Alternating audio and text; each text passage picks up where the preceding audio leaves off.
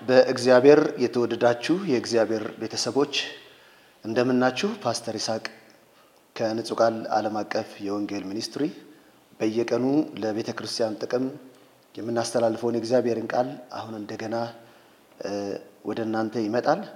ጌታ ኢየሱስ ይባርካችሁ። ኢየሱስ ጌታ ነው። ዛሬ በጣም ደስ የሚል የእግዚአብሔርን ቃል እንሰማለን። ስለ ጽድቅ ነው የምንሰማው። ታውቃላችሁ የጽድቅ ጉዳይ በትክክል ልናውቀው ይገባል። ጽድቃችን በጌታ በኢየሱስ ክርስቶስ የተረጋገጠ እንደሆነ ሁሉ መሪዎች፣ ሁሉ አገልጋዮች፣ ሁሉ ሕዝብ ሊረዳ ይገባል። መጽሐፍ ቅዱስ ላይ ሮሜ ምዕራፍ 3 ቁጥር 21 ላይ ስታነቡ እንደዚህ ይላል፣ አሁን ግን በሕግና በነቢያት የተመሰከረለት የእግዚአብሔር ጽድቅ ያለ ሕግ ተገልጧል ይላል። አሁን የእግዚአብሔር ጽድቅ ተገልጧል። ስለ እግዚአብሔር ጽድቅ ኳሊቲ ወይም አቅሙ ሲናገር በሕግና በነቢያት ተመስክሮለታል። አሁን ሕጉን ኢየሱስ ፈጽሞታል። ነቢያት ሁሉ መስክረውለታል። ስለዚህ ኢየሱስ አሁን ኢየሱስ ለእኛ የሰጠን ጽድቅ በሕጉም የተመሰከረለት ነው፣ በነቢያትም የተመሰከረለት ነው። ይሄ ጽድቅ ግን የተገለጠው ያለ ሕግ ተገልጧል ነው የሚለው። እኔና እናንተ ጋር ሲመጣ በሕግ አይደለም የተገለጠው፣ ወይም በስራ አይደለም የተቀመጠው፣ ወይም በጥረት አይደለም። አሁን ይህንን የእግዚአብሔር ጽድቅ እኔና እናንተ የዛ ጽድቅ ባለቤት የሆንበት ሪዝን ፈልገን ብናገኝ ከፊት ስራ የለም፣ ከፊት ሕግ የለም፣ ከፊት የኛ ጥረት የለም።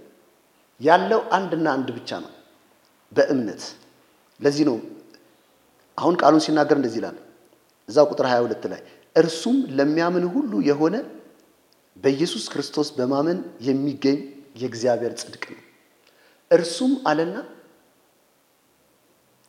በኢየሱስ ክርስቶስ በማመን የሚገኝ አለና የእግዚአብሔር ጽድቅ ነው። አሁን ይህን ቃል ብዙ ጊዜ ልናነበው እንችላለን። አይናችን ሲበራና በትክክል ስናየው ግን አሁን የተቀበልነው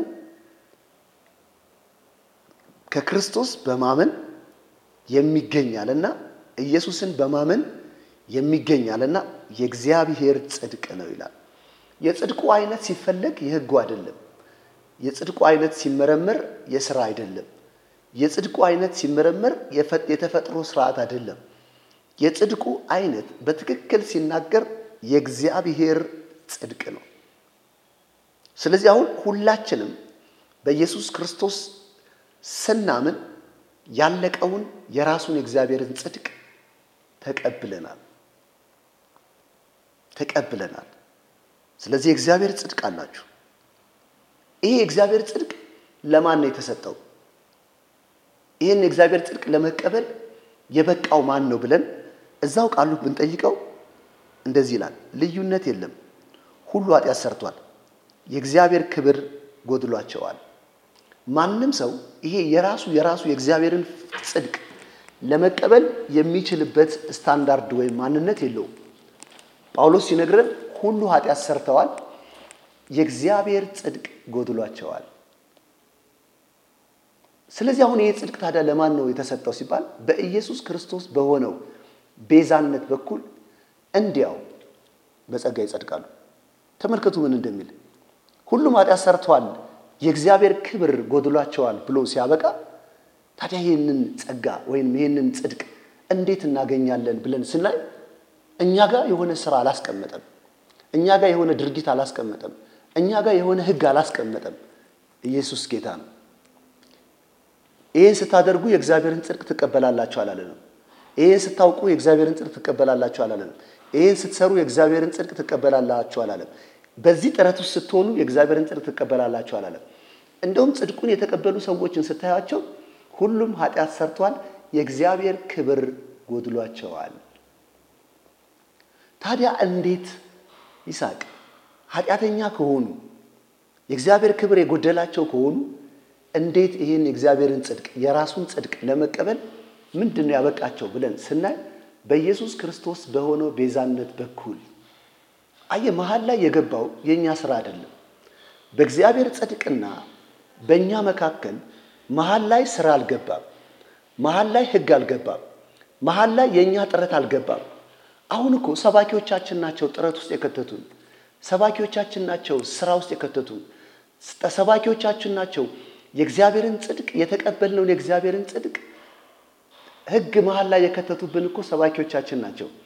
ምንም ነገር የለም በኢየሱስ ክርስቶስ በሆነው ቤዛነት በኩል ቤዛ ማለት ምትክ ማለት ነው።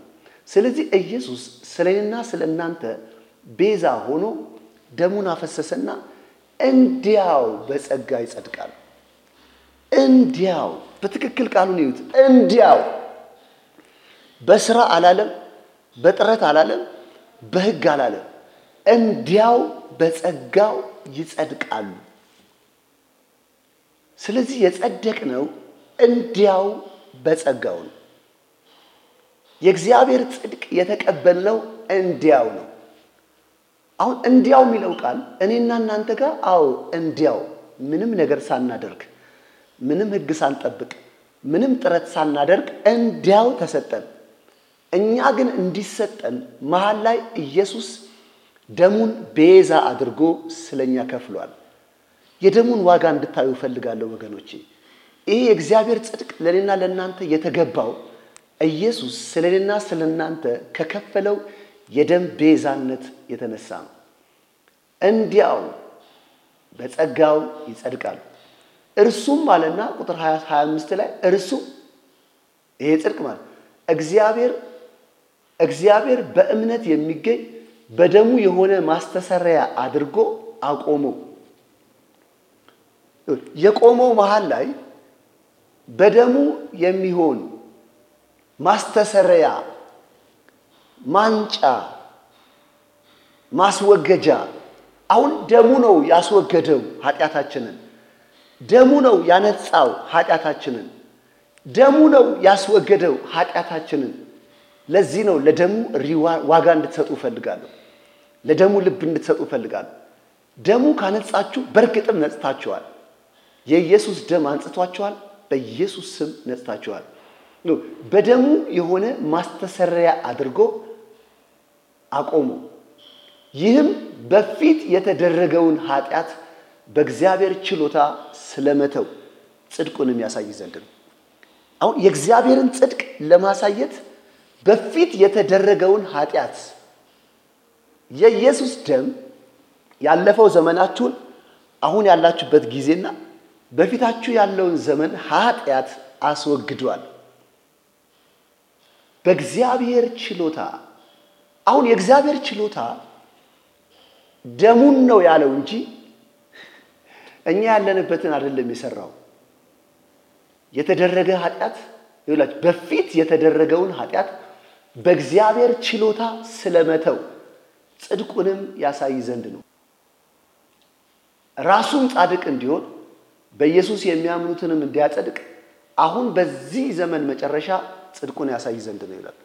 ስለዚህ እግዚአብሔር ራሱ እግዚአብሔር ጻድቅ እንዲሆን ለምን ኃጢአተኛውን ለማጽደቅ ታውቃላችሁ። እግዚአብሔር ኃጢአተኛውን ዝም ብሎ ካጸደቀው አመፀኛ ሊባል ነው፣ ኃጢአተኛውን ስላጸደቀው። እግዚአብሔር ግን ያደረገው ኃጢአተኛውን ለማጽደቅ ያደረገው ነገር ቢሆን ኃጢአተኛውን ለማጽደቅ የሚያስችል የክርስቶስ ኢየሱስን ደም ቤዛ አድርጎ አነጻን። ስለዚህ ያነጻን ደሙ ነው፣ የቀደሰን ደሙ ነው። እኔና እናንተን አሁን ካለንበት የኃጢአት ስርዓት አስወግዶ የእግዚአብሔርን ጽድቅ ወራሽ ያደረገን ደሙን በመካከል አስገብቶ ነው። ምዕራፍ አምስት ቁጥር 15 ላይ ደግሞ እስቲ እንዲህ ነገር ግን ስጦታው እንደ በደሉ አይደለም። ስጦታው አለና ይሄ የጸጋ ስጦታ ወይም የጽድቅ ስጦታ እንደ በደሉ አይደለም። ስለ በደሉ ሲናገር በአንድ ሰው አዳም መተላለፍ ኃጢአት ለሰዎች ሁሉ ደረሰ። ኃጢአት ለሰዎች ሁሉ መጣ። ሞት ለሰዎች ሁሉ ደረሰ። አሁን ተመልከቱ፣ ሁላችንም ወደ ሞት እየሄድን ያለ ነው። ሁሉ ሰው ገና ሳይወለድ በፊት ኃጢአተኛ የሆነበት ሪዝን ሲታይ በአንዱ አዳም በደል ምክንያት ነው። ስለዚህ ስጦታው ግን አለ እንደ በደሉ አይነት አይደለም። አዳም ሲበድል በደሉ ወደኛ መጣ። አዳም ኃጢአት ሲሰራ ኃጢአቱ ወደኛ መጣ። አዳም ሞት ሲፈረድበት ተመሳሳዩ ሞት ወደኛ መጣ። አሁን ግን ጽድቁ ግን እንደዚህ አይደለም። የሚገርም ነው። ታዲያ እንዴት ነው? በአንድ ሰው በደል ብዙዎች ሞተዋልና፣ ነገር ግን የእግዚአብሔር ጸጋ በአንድ ሰው በኢየሱስ ክርስቶስ ጸጋ የሆነው ስጦታ ከዚህ ይልቅ ለብዙዎች በዛ። እንዴት ነው የበዛው? አንድ ሰው ኃጢአትን በማድረግ እንደሆነው መጠን እንደዚሁ ስጦታው አይደለም። አንድ ሰው ኃጢአትን ሲያደርግ ያ ኃጢአት ለሰዎች ሁሉ ደረሰ። አንድ ሰው ሲሞት ያ ሞት ለሰው ሁሉ ደረሰ። አሁን ግን የጸጋው ስጦታ እኛ የጸደቅንበት የጸጋው ስጦታ ግን እንደዚህ አይደለም እና እንዴት ነው? ፍርድ ከአንድ ሰው ለኩነኔ መጥቷልና ስጦታው ግን ይላል። አሁን በትክክል ይዩት። ስጦታው ግን በብዙ በደል ለማጽደቅ መጣ። በብዙ ኃጢአት ውስጥ ያለውን ለማጽደቅ መጣ። በብዙ በደል ውስጥ ያለውን ለማጽደቅ መጣ። በብዙ የኃጢአት ሸክም ውስጥ ያለውን ሰው ለማጽደቅ መጣ። This is gospel of Christ። የኢየሱስ ወንጌል ይሄ ነው ወገኖቼ።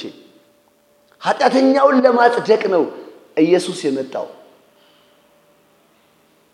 በደለኛውን ለማጽደቅ ነው የክርስቶስ ኢየሱስ ደም ስለ በደለኛው ስለ ኃጢአተኛው ኃጢአት ሆኖ ዋጋ ተደርጎ የተከፈለው በብዙ በደል ያለውን ለማጽደቅ ቅድም አንብበናል።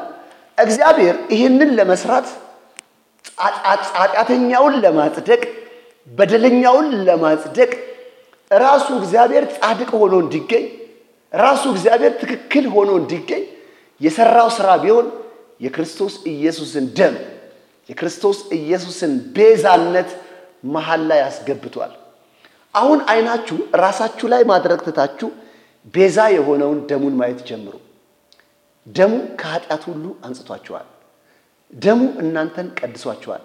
ደሙ እናንተን ከራሱ ከእግዚአብሔር ጋር አስታርቋችኋል። ደሙ በእናንተ ላይ የነበረውን ኃጢአት አስወግዷል። ራሳችሁን ስትመለከቱ የእግዚአብሔርን እውነት ማየት አትችሉ። ተመልከቱ። ይልቁንም የጸጋ ብዛት የጽድቅ ስጦታን ብዛት የሚቀበሉ በአንዱ በኢየሱስ ክርስቶስ በኩል በሕይወት ይነግሳል። ስለዚህ አሁን በሕይወት መንገስ ያለው በሕይወት የተሻለ ኑሮ መኖር ያለው የክርስቶስ ኢየሱስ ደም መሀል ላይ ስለገባ ነው። ስለዚህ ወገኖቼ ጽድቅ ከእግዚአብሔር እንዲያው የተቀበልነው ነፃ ስጦታ ነው።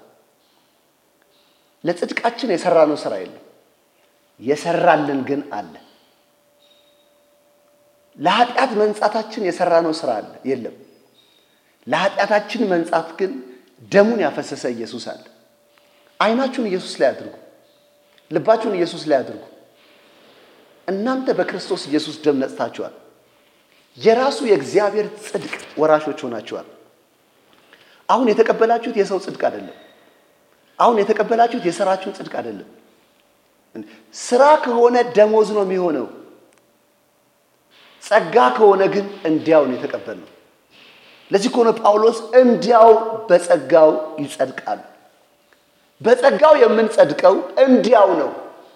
እንዲያው የጸደቅነው ለምንድን ነው ሲባል ጸጋ እኛ ጋር ጸጋ ሆኖ እንዲመጣ ወይም ነፃ ስጦታ ሆኖ እንዲመጣ ጌታ ኢየሱስ ክርስቶስ በመስቀል ላይ ዋጋውን ሁሉ ከፍሏል።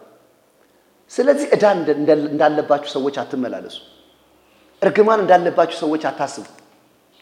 ብዙዎች እርግማን አለባችሁ፣ እሾክ ዙሪያችሁ ላይ አያለው፣ አጥር እሾች አያለው፣ ጨለማ ውስጥ ገብተህ አያለው፣ ነገር ተሳስሮ አያለው ሚላችሁ እንዲህ አይነት ስብከት እየሰማችሁ የክርስቶስ ኢየሱስ ሕይወት የክርስቶስ ኢየሱስ ደም የሰራላችሁን እውነት እንዳታዩ ያደረገ እስራት ውስጥ እንደሆናችሁ የሚነግሯችሁ፣ እርግማን ውስጥ እንደሆናችሁ የሚነግሯችሁ፣ ጨለማ ውስጥ እንዳላችሁ የሚነግሯችሁ፣ ሰንሰለት ውስጥ እንዳላችሁ የሚነግሯችሁ አይናችሁን ኢየሱስን ስላላሳየኋችሁ ኢየሱስን ማየት ስትጀምሩ መጋረጃ ሁሉ ይወገዳል፣ እስራት ሁሉ ይወገዳል፣ ጨለማ ሁሉ ይወገዳል፣ ሰንሰለት ሁሉ ይወገዳል።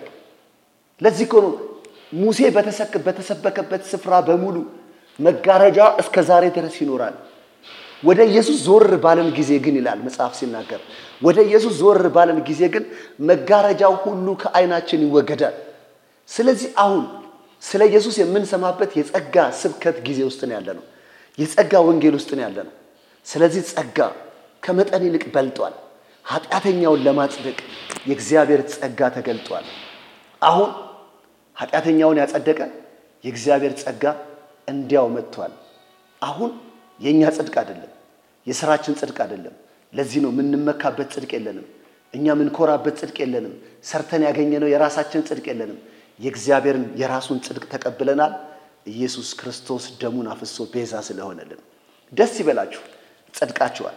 ከዚህ ቀን ጀምሮ የጻድቅ መንገድ እንደ ንጋት ብርሃን ሙሉ ቀን እየጨመረ እንደሚመጣ ሕይወታችሁ ከዚህ ሰዓት ጀምሮ እየጨመረ እየጨመረ ይመጣል።